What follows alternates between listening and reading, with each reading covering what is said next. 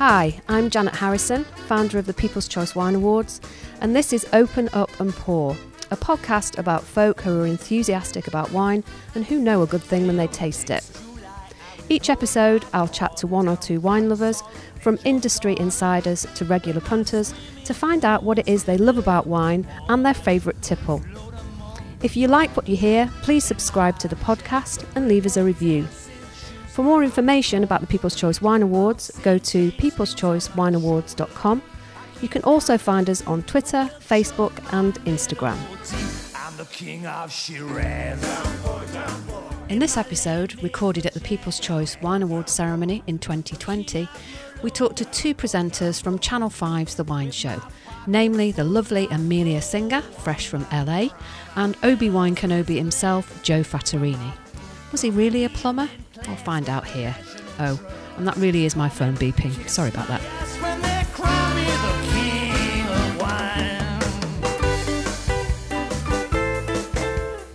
And you're Bradford born, so you're Me? You're, back, you're, you're right? pointing at me, unless Amelia Sorry?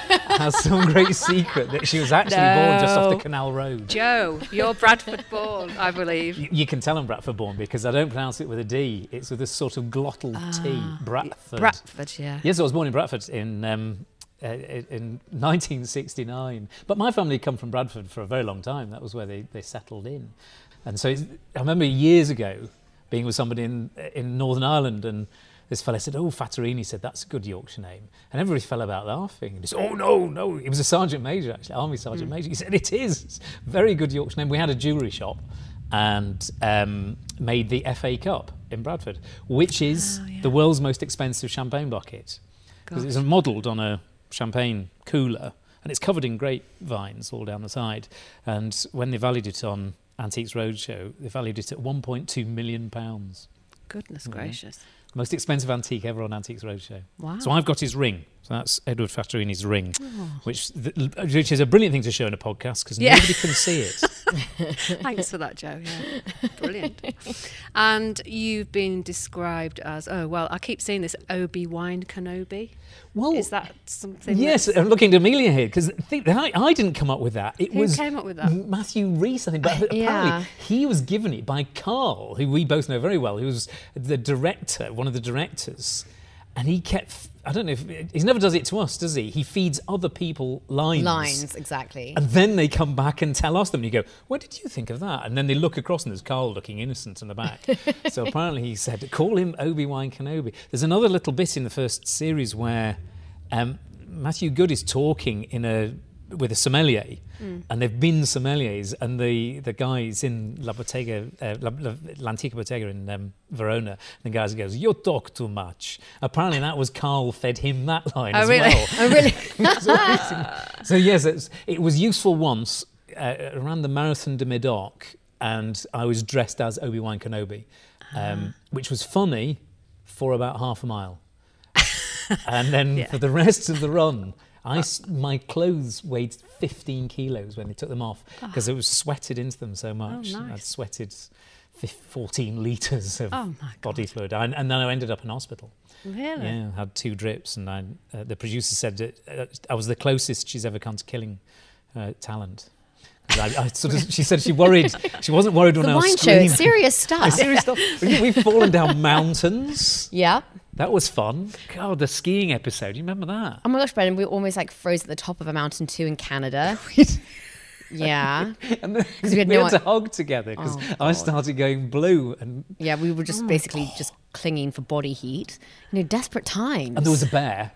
yes. As the la- as the helicopter landed, there was a bear ran away.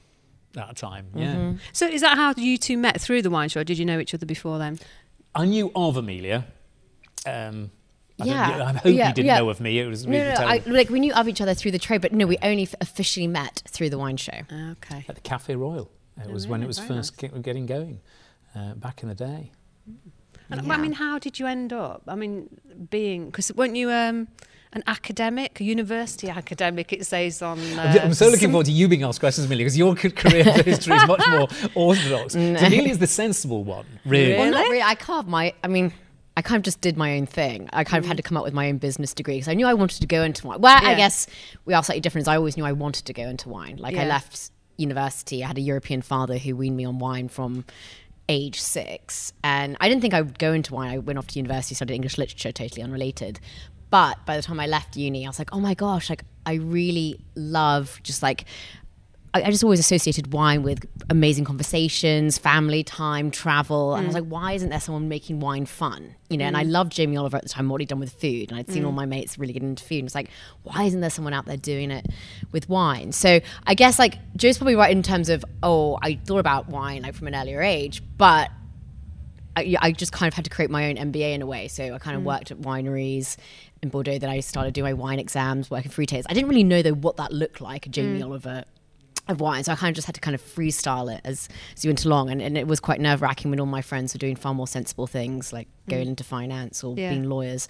But um, yeah, my, my grandpa always had this. Um, this lamppost theory that you know if you as long as you have your lamppost with your values and what you love and Yeah. what you really want to get out of life and and for me it was getting people excited and empowering them about wine and so a few morals in there too Yeah, yeah, yeah, uh, yeah. fun experiences which um, then you know you can kind of live life relatively you know you can enjoy the adventures some will be better than others but as long as you have that lamppost and you can't go too wrong Yeah, a bit like So- a vision board. yeah, exactly. Yeah, I guess sort of yeah, thing. like back in the day, yeah, that, Yeah, that would have been before those vision. things yeah, existed, exactly. yeah. And Pinterest and But all yeah, that. but you did um, Jamie's drinks tube, didn't you? Yes, you? I think that's how like the wine show knew about me because I'd actually, um, when I started my business, I, I did these like um, basement supper clubs for my basement flat called Yeah. Basement Bacchanalia, these wine supper clubs. And Jamie Oliver heard of this mad girl throwing these wine supper clubs in her basement flat, and he's like, "We've got to get some cameramen around there. This like just sounds too weird."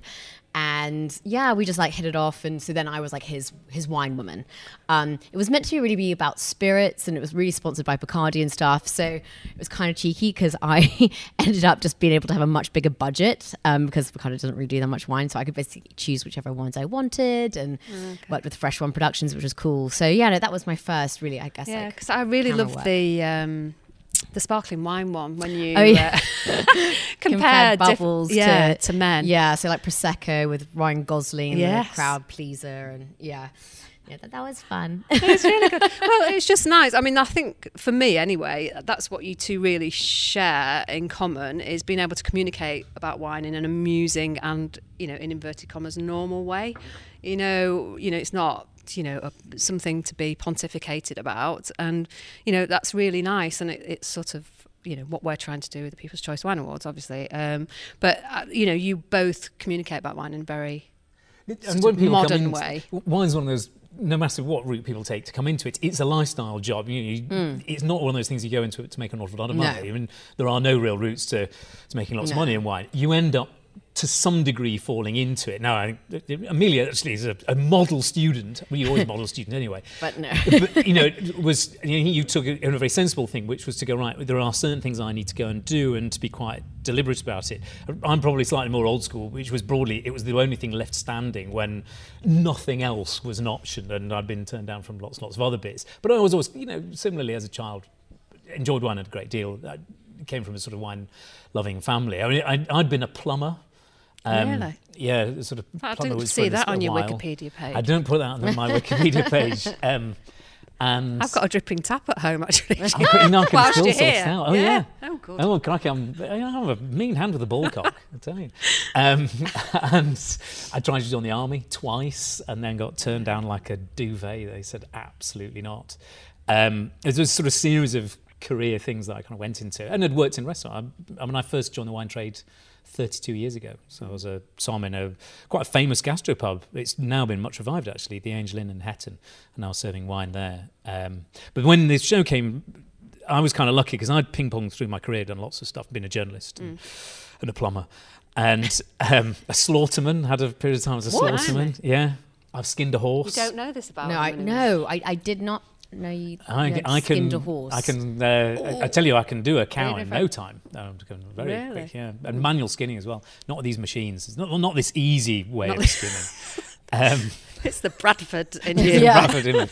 Um, but when they came, I'd started broadcasting on pirate radio when I was about 16. We had a pirate, pirate radio station at school and had gone and done radio very early on. So I'd spent most of my broadcasting career doing radio um, with bits of telly in between. But it was always quite lucky. I remember Mel saying it, it was kind of unusual finding me because she said I wanted somebody who was quite an experienced broadcaster that no one had heard of, which is almost necessarily a contradiction in terms, unless you've done pirate radio and Radio Scotland, in which Yeah, case yeah. the only people who've heard of you are in Scotland Yeah. Mm. or within a five mile radius of my school where he used to complain.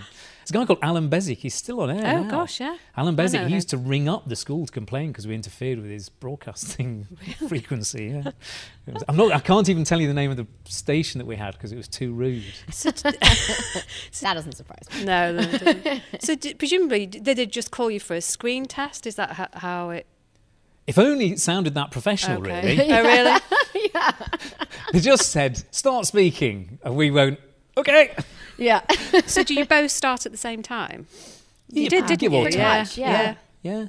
Um, and I mean, when we first filmed together in uh, um, France, wasn't it? We went to uh, Megève.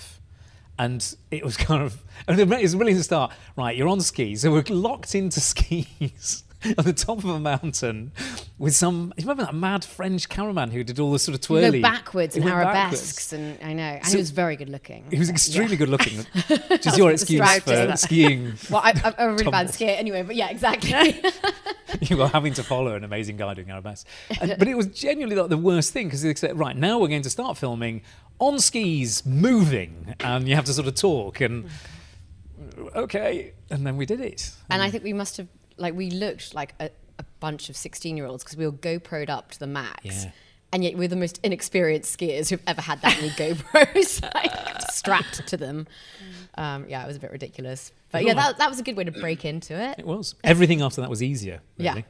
What was it like meeting the stars, meeting the Matthews and They're, they're very normal, sort of- nice people, yeah. regular people, I guess. I think it really. helps with their friends too, so they have like a natural banter between them and they feel Mm. relaxed around each other too, which you I don't know about Amelia. If anything, I am much more starstruck meeting some of the winemakers that we mm. go and meet. Oh, okay. Mm. Because for us, they're, you know, kind of our heroes. Our know, you pin-ups, yeah. Henschke and Yeah, you know, exactly. these incredible estates. And I remember sitting with in a little, it's called a sulky with Laura Catena. You know, and between her and her father, they've completely reinvented Argentine wine, and Mm. you just go, "Oh my goodness, I'm sitting in this." and you just like want to do them justice. Yeah. You know, I think that's also it too, um, where you feel the pressure. Um, yeah. Because we've you've got Dominic West in the next series. As Dom's well. in the next series, Yeah. um, he's from Sheffield, isn't which he? is from a Sheffield. And Northerners taking he's, over. um, He's not a plumber as well, is he? He's not a Electrician plumber, or no. no? All Yorkshire people have been. No, they haven't all been plumbers. It's just a small. Bizarrely, when I was a plumber, it's only because it's a slight sort of aside, but it's a sort of odd way you come into these things and you find them useful. I used to be a plumber with this guy, and it's when you talk to people. This is actually is a skill of being a broadcaster. You've got to dig under the skin of who the other person is, hmm. and everybody has a fascinating story, and it's always much more interesting than their surface story. And you know, when we go out and we go and talk to all these people, and then you always find out something about them. It's like, hmm. oh my goodness, you did what? And I remember going with this guy who's a plumber, and we, he stopped in the middle of the moors in the Yorkshire Dales once. A guy called Geoff Yeadon. You can look him up. Hmm. And he went across this pothole. And it, had, it was locked, you know, like a cave, and the top was locked. And what? He said, I'm just checking it's locked. It turned out he held the world record for the world's longest underwater one way cave dive. And it had taken him six years to prepare the route. Um, people had died doing it. He said, There's only two or three of us who are still alive from doing this. It's so amazingly dangerous.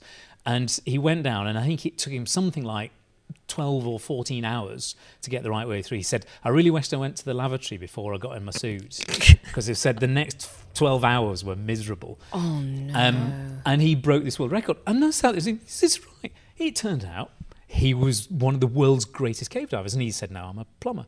I think when we've been away broadcasting, and this is one of those bits, you know, the stars are the stars and they do all their bits. And they're lovely guys. But you talk to the winemakers and you find out that they've broken new ground. They, you know, have done extraordinary things. They went and transformed vineyards. They've revived stuff. They've, you know, saved their families' fortunes. And mm. actually, though, those are the stories you sort of bring out. Mm. And, you know, the eye candy like us. You too. we just draw them in and then let, it, let the real stars of the show go winemakers. I just find it amazing how you you've managed to be broadcasters, but not necessarily gone down that traditional route of, of being journalists necessarily. I thought you were going to say assholes there. Um, sorry, are we allowed to say that? Yeah, you can swear. Yeah, it's not the BBC, darling. It's not the BBC. D- I mean, well, both of us have written because you write. Yeah. Um, Oh yeah, you've written for quite a few Wait- actually. Waitrose Waitrose and The magazine, Winerist yeah, and a few yeah, publications, yeah. yeah. Um, I wrote for. I mean, I'm a sort of secret writer. I wrote for the Herald in Mm. Scotland for 15 years, 14 years. So what I've just said is a load of crap. Well, um, but I remember when we were talking early on, and we sort of we would chat about things, and, and I remember saying to Amelia, the most useful stuff I ever did was live radio, and it wasn't anything to do with wine. It was sort of because it's kind of this, and you've got to think on your Yeah, feet, yeah. And, and actually. You don't need to. I needed to. I need a lot of training. Amelia's just brilliant, so she No, can just I- do I- it. No, I did a lot of acting and singing, like just yeah, and like, that so was my background. From your, yeah, because of course now you're based in LA for some of the LA and. London, yes. So that's more media project stuff, and then like I come back here still doing tastings and events. So and exciting. So what are you actually doing in LA then? So I'm actually I've got a new visa, which means I some of the stuff is a bit secret because I worked I was working for one company which is all about launching a network for wine centric content, whether that's mm-hmm. podcasts or streaming platform stuff, and then I'm also writing some of my own television stuff too and now I can kind of pitch that not just to one company but to others. So that's Wow. all the things it all sounds very glamorous. Development takes a very very very Yeah. very very long time. And I'm also I'm doing a few tastings out there too and it's just interesting for me seeing how the wine market is totally different over there with um I don't know you kind of think oh yeah I've been in the industry for 11 years now and spent you know and you know in, I think London is probably the most sophisticated and most cosmopolitan uh, wine city in the world, and then you go over there and, and you're just like, oh, you suddenly it is actually London is absolutely the most amazing place for wine. In England, we are so lucky to have access to all these wines. I don't know what's going to happen after Brexit. Sorry, we're not going to probably get too political. Just uh, we'll, we'll skip on. But um, yeah, so I'm just like learning a bit more about the wine market there, doing some tastings over there, and as well as doing the media stuff. So and also I'm half Californian, which I'm sure my accent totally gives away. But I have um, quite a lot of family members there, so it's quite it's really lovely actually to be able to spend some time with them, and particularly as my grandma's getting a bit older. Oh, So yes. yeah. So we're very lucky to have you here. Really. Yeah, you guys. Yeah, I love it. I mean, I, last year I was coming back pretty much every six weeks for stuff here, and now things are kind of getting a bit more intense over there. So um, I'm not going to be back until June. Oh so my goodness. Oh, yeah, I'm glad we can make this work because Yeah. I love I love doing it Oh, last good. year. So Yeah, it was great. It was really good. But yeah, um, so you've got the new series is coming out. Um, That comes out, Is it- I think, in sort of May, something Yeah. like that. There's still some bits you're doing. Some well, yeah, stuff, I'm going back actually. Like I go back on the 18th, and then I'm filming in New York and San Fran for series three Mm. um, at the end of this month. So yeah, and then is that the last bit, last segment? I think so. Yeah, there's that, and there's maybe one sort of other bit, but I think that's pretty much it. I know they're doing something with Matthew. Rhys over there too. There's a thing with yes. Um, I didn't. I never know. But I know I have a two-year-old, so to be honest, I can't remember what I had for breakfast this morning. So my life is just sort of like somebody's put a Magimix in your brain, and you go, "What am I doing in the next four hours?" Right, that's me done. So there, there are some. I think there's some little bits and pieces to go and do. It's um, mostly. I'm, I'm pretty much. I think all my stuff's done. So it's just a question of these last little, little bits and pieces, and then it got to edit it together because then they have to cut out us two banging on like this Yeah, to make us sound fluent and concise and look good. Mm. well, it's easy in your case. He really looks like gorgeous. And then everybody looks at me and go, oh my goodness, look at those eyebrows. He looks like Denis Healey gone wrong. No, but I like did my weird eye squinty thing. And he goes, yes, yeah, wow, it's squinty. We've got our oddities. We've got our oddity. Yeah. Yes. Go on. I've removed what's the your- contact lens with my uh, eyebrows before because they grow Really? straight down. Oh yeah. my goodness. And so every so often somebody has to come and clip them off with a set of hedge trimmers.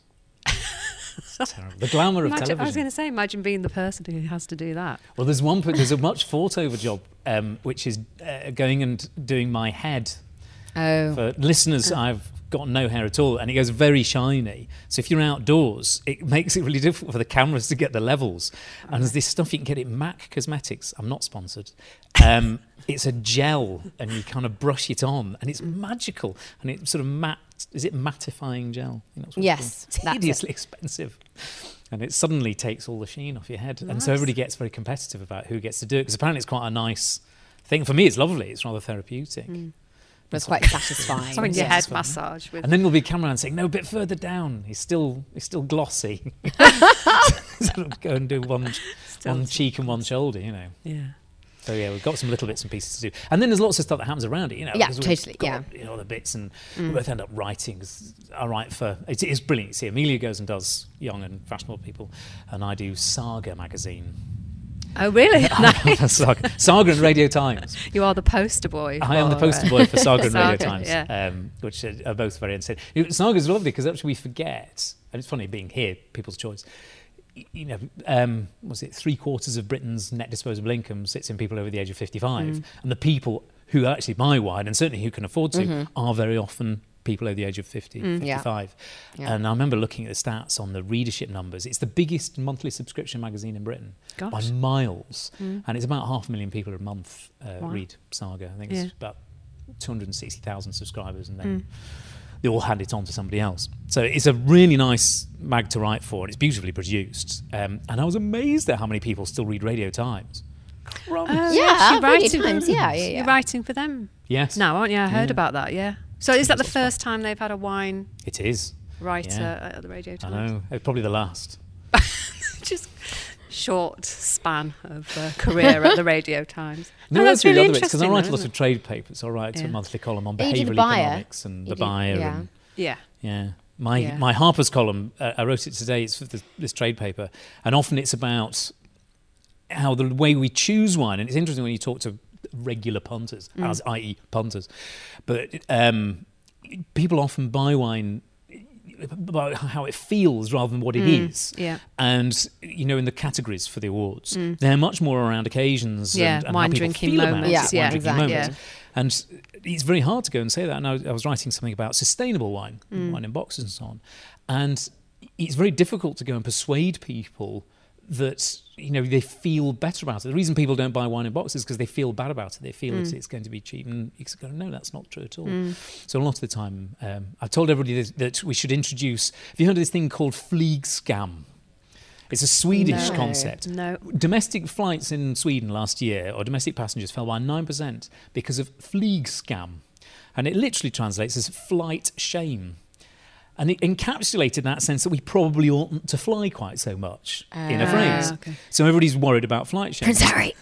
So I said we should go and have a flasker scam or bottle shame. Oh, Because actually, yeah, for pretty much Yeah. anything under a tenner, fundamentally it should come. You know, you want to go and buy it in a box or uh, you know a refillable or certainly cans. Mm, yeah. Or at the very least, it should be bottled in the UK. The main bottled wines really shouldn't happen for much under ten pounds. It should be bottle shame, flasker scam. There you I go. agree with that. That's the kind of daft stuff I write about. Sounds very interesting. Sort of, what are you? What have you been drinking recently? Is there is there something that you've either maybe discovered recently that you think is great, or you've revisited something, or there's a new great variety, or whatever? Are you? I went to my first Uruguayan wine tasting about two weeks ago, and I just thought it was going to be Tannat, like that Monty Python sketch. But actually, um, there was like amazing Cabernet Franc. There's some really good Viognier, and it's really great value. And they have it at 67 Pall Mall. I tried it in um, LA, and they've they've got it in a couple of really cool wine bars um, in LA, Vi- uh, Vino Progreso. And but that for me was actually a real revelation because I'd had like a couple of Tannats in the past, and I was like. Ooh, acid and Took the roof off and- mouth, yeah. yeah, exactly. Um, so that was actually really fun, and I think particularly now as as people are trying to find good value options and popular regions are becoming more and more expensive. Mm. Um, I think that'll be really interesting, and the kind of the whole idea of old world versus new world. Are those categories kind of relevant? What's the new new world? And now we're Mm. Starting to see like.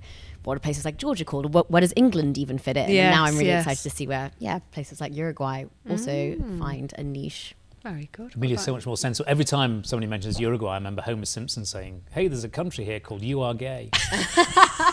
that's, that's literally the first thing that comes to my brain. You know, there's a wine, incredibly, because these countries come through and they're they are leapfrogging enormous amounts of development. There is a wine from Uruguay that is uh, distributed only through the Place in Bordeaux. And it was the first wine not from Europe to be distributed exclusively through the Place. And you think that's this is extraordinary. How rapidly have these countries gone and reached the real sort of top level of winemaking? Um, I'm drinking a lot of Beaujolais, and quite naturally, sort of Beaujolais. I don't know particularly why.